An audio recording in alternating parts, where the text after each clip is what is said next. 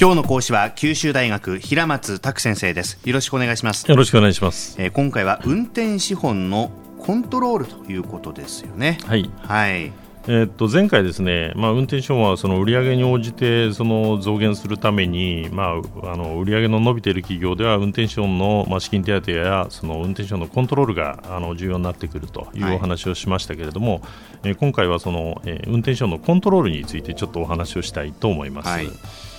で運転資本の大きさを左右する要因としてはその売上の大きさ以外にもですね、まあ、業種や個々の企業のビジネスモデル、うん、あるいはその商品の種類などによってですね、えー、キャッシュ循環サイクルの長さがこう変わってくると、まあ、いうことがあってでその分その運転資本、えー、所要額の大きさもまあ変わってく、えー、る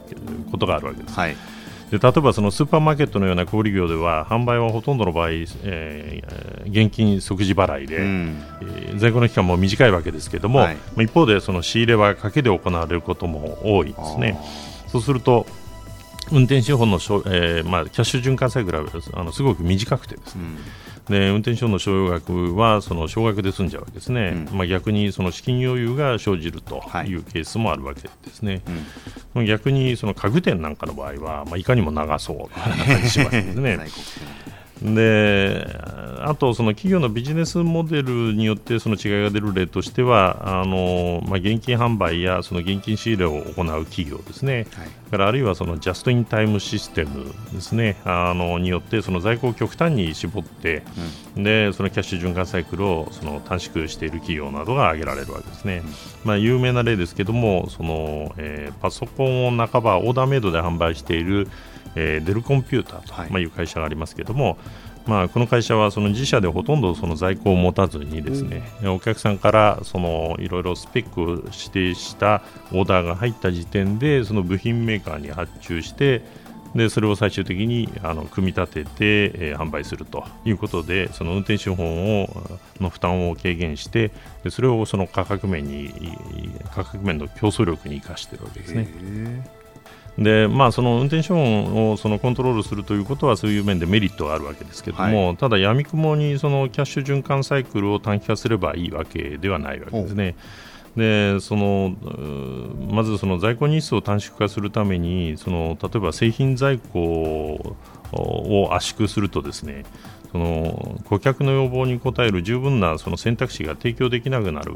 恐れがあるわけですね。でその自動車販売でお客さんの希望するその色が揃わないと、まあ、いった例が あの分かりやすいと思うんですけども。でまた、その部品やその原材料の在庫を絞ると、えー、仕入れがその滞ったようなケースにはですねあの生産停止に追い込まれると、まあ、いった問題もあるわけですね。はい。でまたその在庫を減らすとですね逆に今度はその発注の頻度を増やさなければいけなくなるのでその発注コストがかさんだりですね、はい、それからその発注のその、えー、金額規模が小さくなると、えー、値引きが得られないと、まあ、そういったこうデメリットも出てくるわけですね。はい、逆にこの、えー運転手を増やす場合ですね、ええ、増やせばいいかというとですね、まあ、あのもちろんのことながらその運転手が増加するということはその収益率の低い運用が増えることになるわけですから、うん、あんまり好ましくないわけですし、え、その上にその在庫が増えると倉庫代などの保管費用がの負担がかさんだり、うん、あるいはその陳腐化したその在庫の処分費用などもまあ増加するということになるわけですね。うんそれから売掛期間を伸ばしたり、それから掛け売りの条件を緩和するとですね貸し倒れ件数や金額がまあ増大すると、まあ、そういうリスクもあるわけですね。でつまりその運転資本についてはその在庫や売掛金がその不足することによって生じるコストとえ逆にその売掛金やその在庫を保有することによるコストですね、はい、この2つのそのコストのバランス、まあ、トレードオフって言いますけども、まあ、これによってその最適な水準が決定されることになるわけですね。でこの最適バランスはあ、まあ、あの業界によりあるいはその個々の企業により、まあ、それから商品により、まあ、異なってくるわけです。でつまりその売上量が多ければ多いほどそれから商品や部品原材料の、えーまあ、価格、価値ですね、が小さければ小さいほど、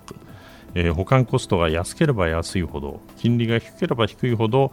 最適な在庫量っていうのは、えー、増えることになるわけですね。でまああのそれでもですね企業はその運転資本の負担を軽減するためにですね、まあ、これまでいろいろ努力をしてきてですね特にその在庫についてはそのトヨタ自動車に代表されるそのジャストインタイムシステムですね、はい、の採用によってですね、まあ、これまでその日本企業はひたすらえー、運転資本の負担軽減のために在庫の圧縮を図ってきたんですね、うん、これジャストインタイムシステムっていうのはもうほとんど在庫を持たずにですね、はい、まあ、必要になった時に必要になった分だけそのサプライヤーに納めてもらうと、うん、まあ、そういうシステムなんですけれども、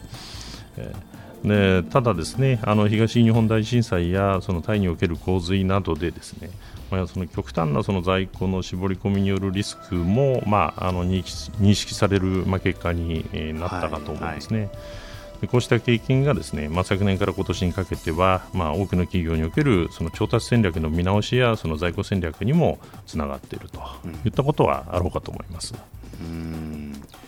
特に自動車業界ですとその、まあ、在庫の話も今ありましたけど例えばモジュール生産という話もあったりしますよね。そうですね、うん。えー、そういうのもやっぱりなんかコスト面でいろいろこうメリットだったりこういう話になっていくんですかね最終的に。そうですね、まあ、モジュール化そうですね。あの例えばその在庫の標準化で、あのいろんな車種に同じような在庫あの部品が使えるということにすると、まあ、全体でその抱える在庫の量もまあ減ってくるということがあったりしますよね。うん、えー、部品点数を減らすというですね。はい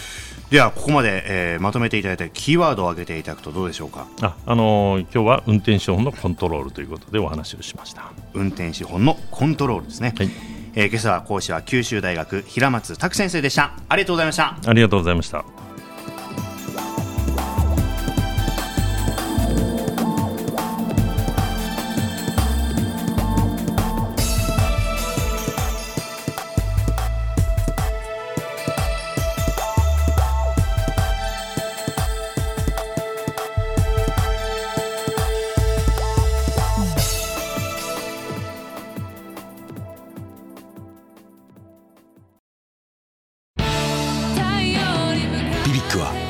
州で生まれ九州の人たちに光を届けています。九州のお客様が光り輝くように。それが QTnet の変わらない思いです。キラキラつながる QTnet。